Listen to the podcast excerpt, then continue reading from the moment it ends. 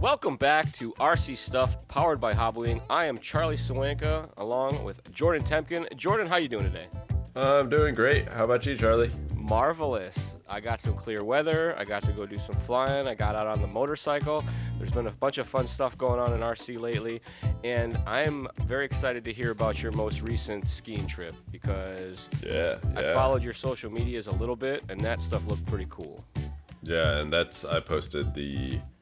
you know, the bare minimum, the definitely not the bangers. It seems like you guys aren't allowed to post stuff when you go on some of these jobs, right? Really. Right. Yeah, because ski videos are filmed the year before, then they all release like the beginning of the next season. Gotcha. Yeah. So it's all under wraps, like all spring, summer, fall. That's got to be hard. Like difficult. It's really hard for you to know all that awesome stuff that happened, and you got to kind of keep it to yourself or show your girlfriend. And she's like, great. And then the thing is, like, the next year when I can finally post it, I'm like, oh, man, I could have done so much better now because it's like a year later. Right.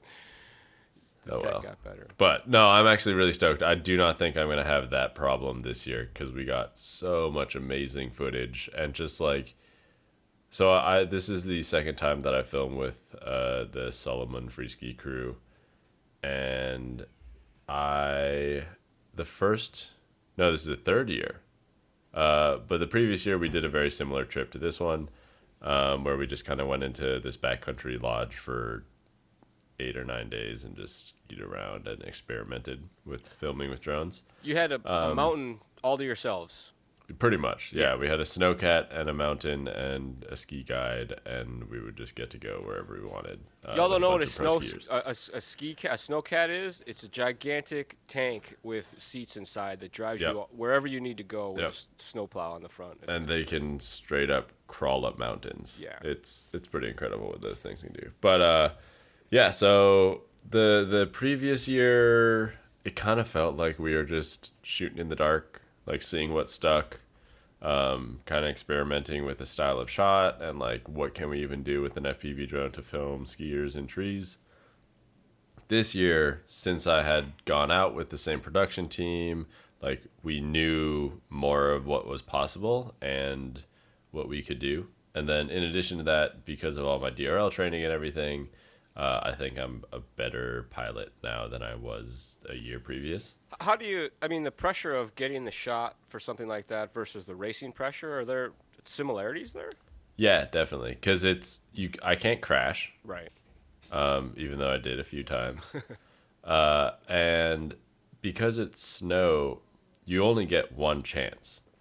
We're taking these lines that once we've skied them, this tracks and it's ugly, right? So you can't ski it a second time. For the purposes of what you guys are shooting. Right, yeah. Fresh you can ski it, but not for filming. Right. And so I have to capture them skiing on the first try in a location that I've never skied before. You know, and that's the thing is it's like this environment. Each environment is a new place.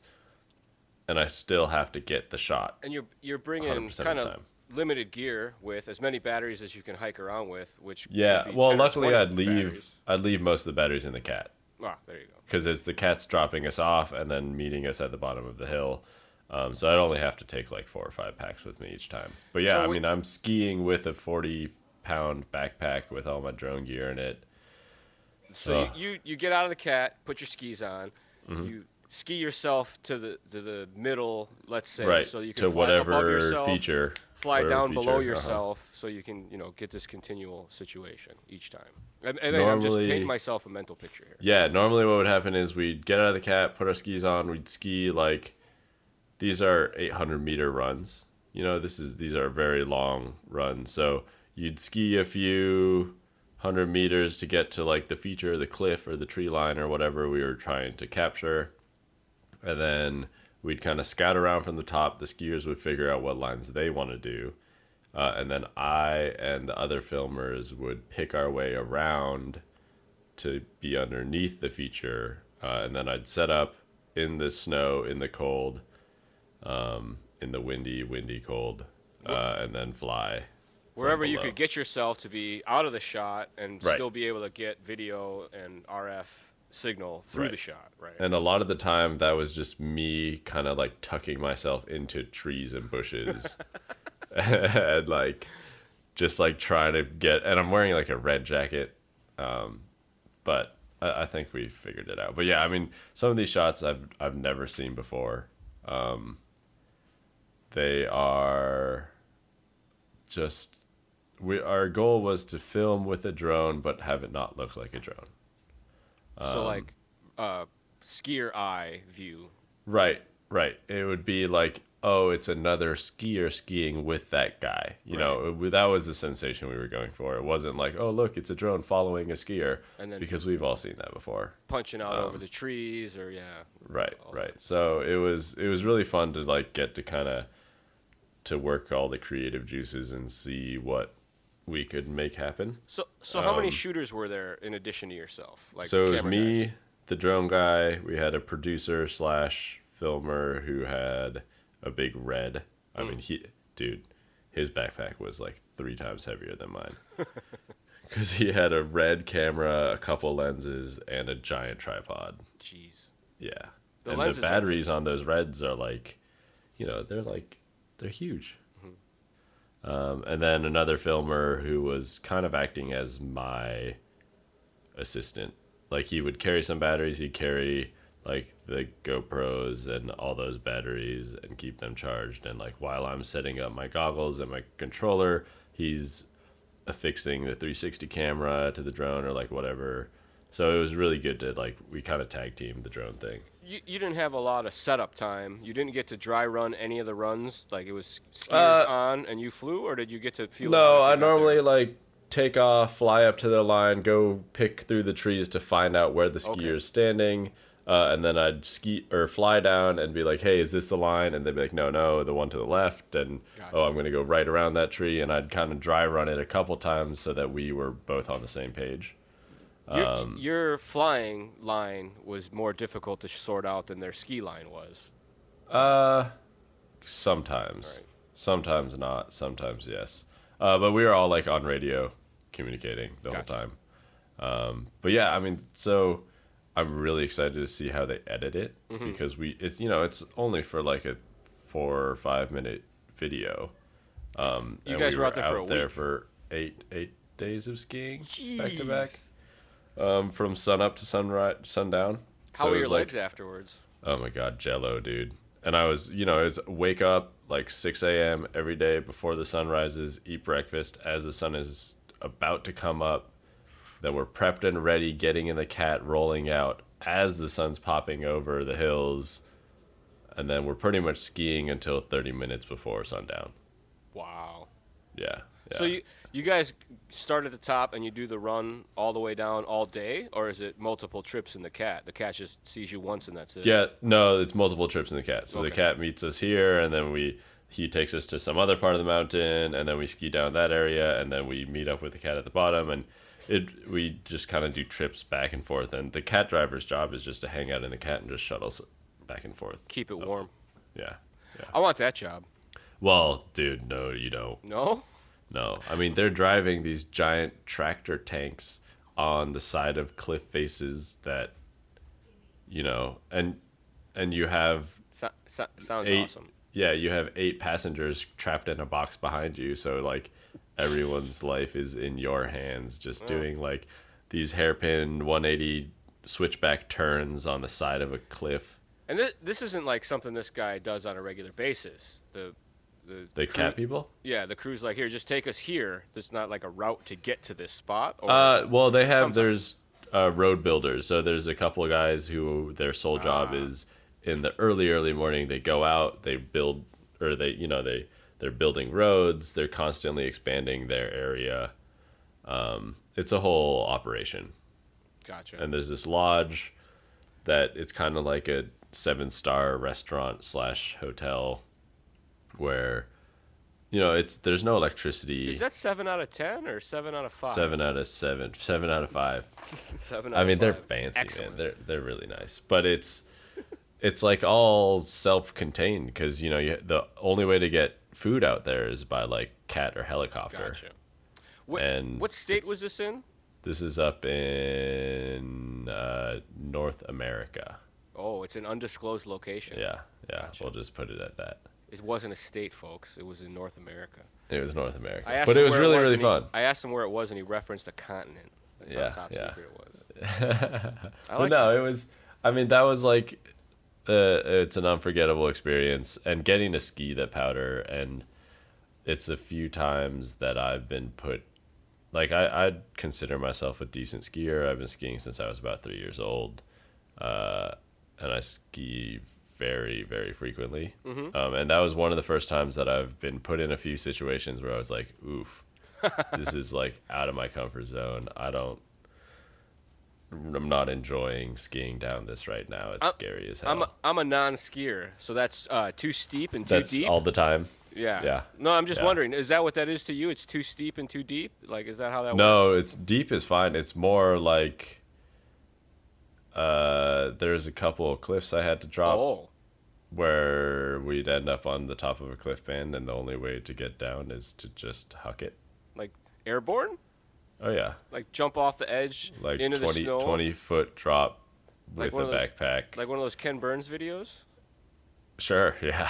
Dang. I mean, it was really scary, dude. I mean, I love doing all that stuff when I don't have a 40-pound backpack with all my drone shit on the back. Right. You know? That's the thing, is like, it was this added weight that will definitely injure you. Well, I mean, I ride motorcycle a little bit, and when I have my backpack on, just you gotta keep it a little easy. Yeah, right. It it's there.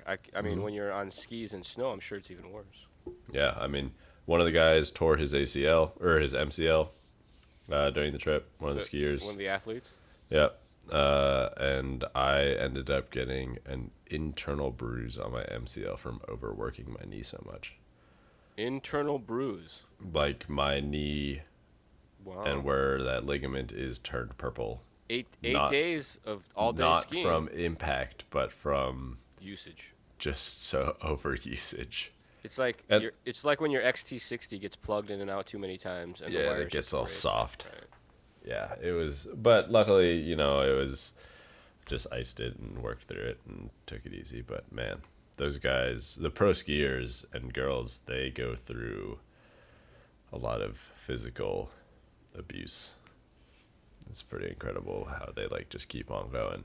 The pro athlete status is pretty impressive. I get to go to a mountain bike race every year called the Dirty Sanchez in Grass Valley, California, and what these guys go through, bouncing off of rocks, and I'd say every year we see people down in the campground that are just all wrapped up in tape and on their bikes the next morning like crazy people.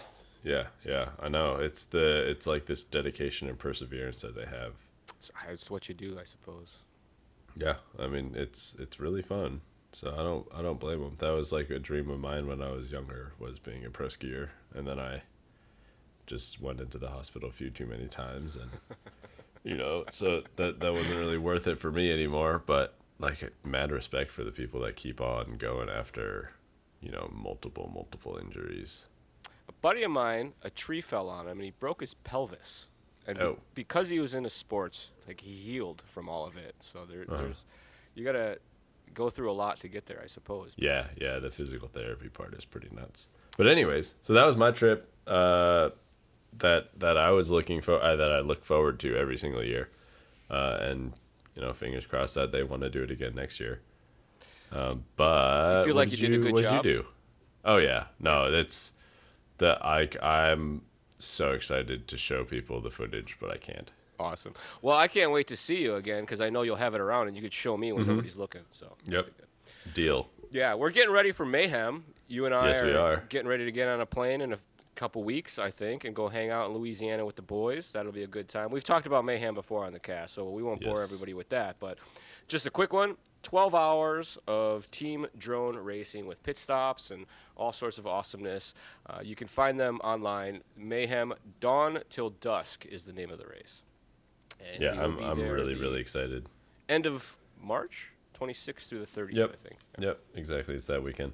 I'm mostly excited because it's so different than every other drone race. Hobbywing went yard this year and tried to help out as many pilots that reached out to us for Mayhem, and unfortunately ran into some supply chain problems due to the shipping situations that are going on with all the fun international stuff. But the good news is there's a light at the end of the tunnel, and we got some emergency boxes on their way. So good to hear. Yeah, they the teams come to this event with each pilot has probably no less than 5 copters and some in excess of 10. That's minimum. Right. And each of the teams has, 8 pilots on it? So yeah, last year, how many drones did we have? 40 or 50? Sean Taylor had 35 in his own case alone. So I'm not sure. But the teams are 8 pilots deep, each of them having between 5 to 10 copters, and there's 8 teams all together. So it's quite the spectacle. And I think the fun fact is there are more pilots out of the top segment of the MultiGP national global qualifier than there are at any of the races, even the champs and IO and stuff like this. So the team race has got a very, very deep talent pool. Yeah, big turnout too. Everyone has been absolutely chattering about it. So shout out to Shannon Boussard. Mr. Boussard has had a vision and brought this race together, and it's been pretty awesome. And Hobbywing's super stoked to be part of it, along with MultiGP. Mm-hmm. I think TBS has a team that they put in there as well, so I mean it's a good time. Yeah, I'm excited. And crawfish. Definitely can't forget about that. If you're going to go to Louisiana and someone says they're doing a crawfish cookout, you go. That's just the way it is. Mm-hmm. What else exciting has been going on? Weather's been good, so I got to fly some more. Swamp Spot has dried all the way out. Swamp Spot is my local fly spot. It's no longer a spot swamp. Well, we still call it that, but yeah, it's just a spot now. Travis has been out flying. M0KE is what I've always jokingly called him, Moke. He draws frames a little bit here and there, and he drew himself his own new little frame that he got cut for himself, and he's been bashing the heck out of that thing. So he did? It's been nice to come hang out with him a little bit here and there. We flew the other day, lunchtime session, and basically he's got a limited lunchtime, and I kind of got an extended lunch, so I'll watch him fly, and then when he leaves, I go try to fly like he flies. So how does that go for you? It's been good, motivational for me. He flies significantly cleaner than I do, so I try to make up for it by repetition. Good. Yeah, practice makes perfect. But it's been fun. The Hawk's been back, been able to chill, fly around with the Hawk a bit, and it's been a lot of fun. Your buddy. Yeah. I call him Mr. Hawk. You're so creative. Right? Hey, Mr. Hawk. I used to have a pet rat named Rat. Oh, jeez. So I know how the creative names can be. It's like naming your dog Dogface. Hey, what's up, Dogface? Or my girlfriend's family's pug is named Puggy. Jeez. Oh, and there's some other fantastic RC news. Have you heard of this no prep drag racing stuff? I mean, here and there from you. I think I watched one of your Charlie shows about it. So no prep drag racing is like street racing for RC cars. We're going to do a whole episode on no prep drag racing. But something I want to touch on is that very recently, a podcast online called RC Drag Talk, Tyler and his crew of merry men, they do a podcast that talks all about this drag racing scene. And he decided that it had been going on for a couple years now, and he's going to get everybody together. So he picked a date, he picked a venue, and they put on a winner-take-all, put in your money, put up or shut up type race. Fun. Yeah. All the people who've been online, saying that they're the fastest, this, that, and the other thing. Right. They knew where to go. Easy to fly to Vegas, parking lot that everybody had access to. So they had 43 or 48, something like that, 40-plus racers show up from as far as Hawaii. When did this happen? Kansas. A couple weeks ago. It was mid-early March, I believe, if I'm not mistaken. Okay. Or maybe end of February. I forget exactly. But the winner took home something to the song of $3,600 or $3,800. Second place got, a few $100. Yeah, for one day of racing. The race started at 1 o'clock, single eliminations.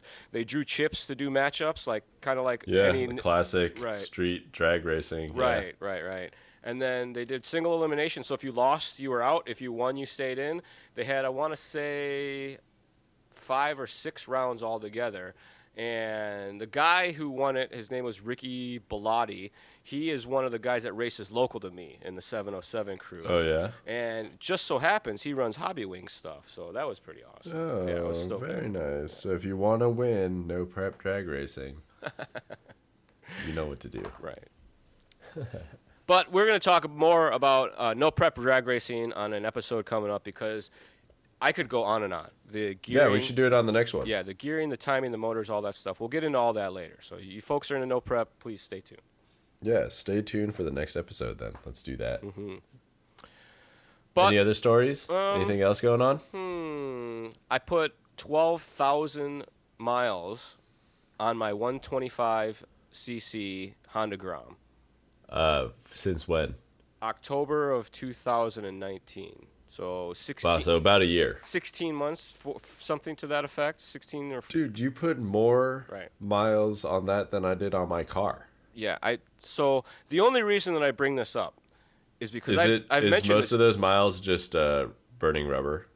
I would probably venture to bet that there's probably you're not actually moving for any of those miles. There are 1,000 or so miles of just burnouts, but that's besides the point. But I've mentioned this to people, and they look at me like I'm crazy. Like, to ride a motorcycle of any type, 12,000 miles in a year is a lot. Never mind, it's a 125cc motorcycle that only goes 65 miles an hour, and you can't ride it on. Yeah, if you're tucking, right? Right, downhill with behind a truck maybe. Mm-hmm. So it's been. We went on a ride a couple weeks back with a bunch of we call them big bikes, the full size motorcycles. There's a bunch of dudes on leader bikes, 1,000 cc's and 600s. And we roll up to this ride like, you guys are coming with us? We're like, yeah, don't worry.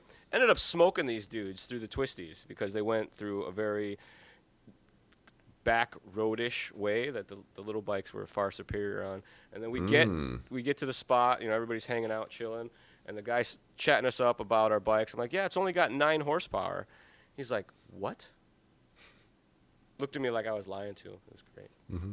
And then I'm like, look at my odometer. It's got 12,000 miles on it. They're like, come on, guy. Yeah, because they got their serious bikes. These dudes have... And you're rolling with a... They've had these bikes for 5-6 years and don't have 12,000 miles on them type of thing. So. Right. But they also probably aren't having as much fun as you are on your Grom. Not at all. I call it my work commute. I work from a home office 99% of the time. So come 5 o'clock when the phones turn off, I got to go commute. I got to go ride my motorcycle around for an hour or two after work. So I did that for every day for a while there. It was a good time. Wow. That's how many tires have you gone through in that span of a year? So if you have a mini motorcycle, the best part is the burnouts and the skids. The worst part is how easy it is to change the tires and how affordable they are. I've been through 6 rear tires. Jeez. Yeah. So every other month you're going through a tire.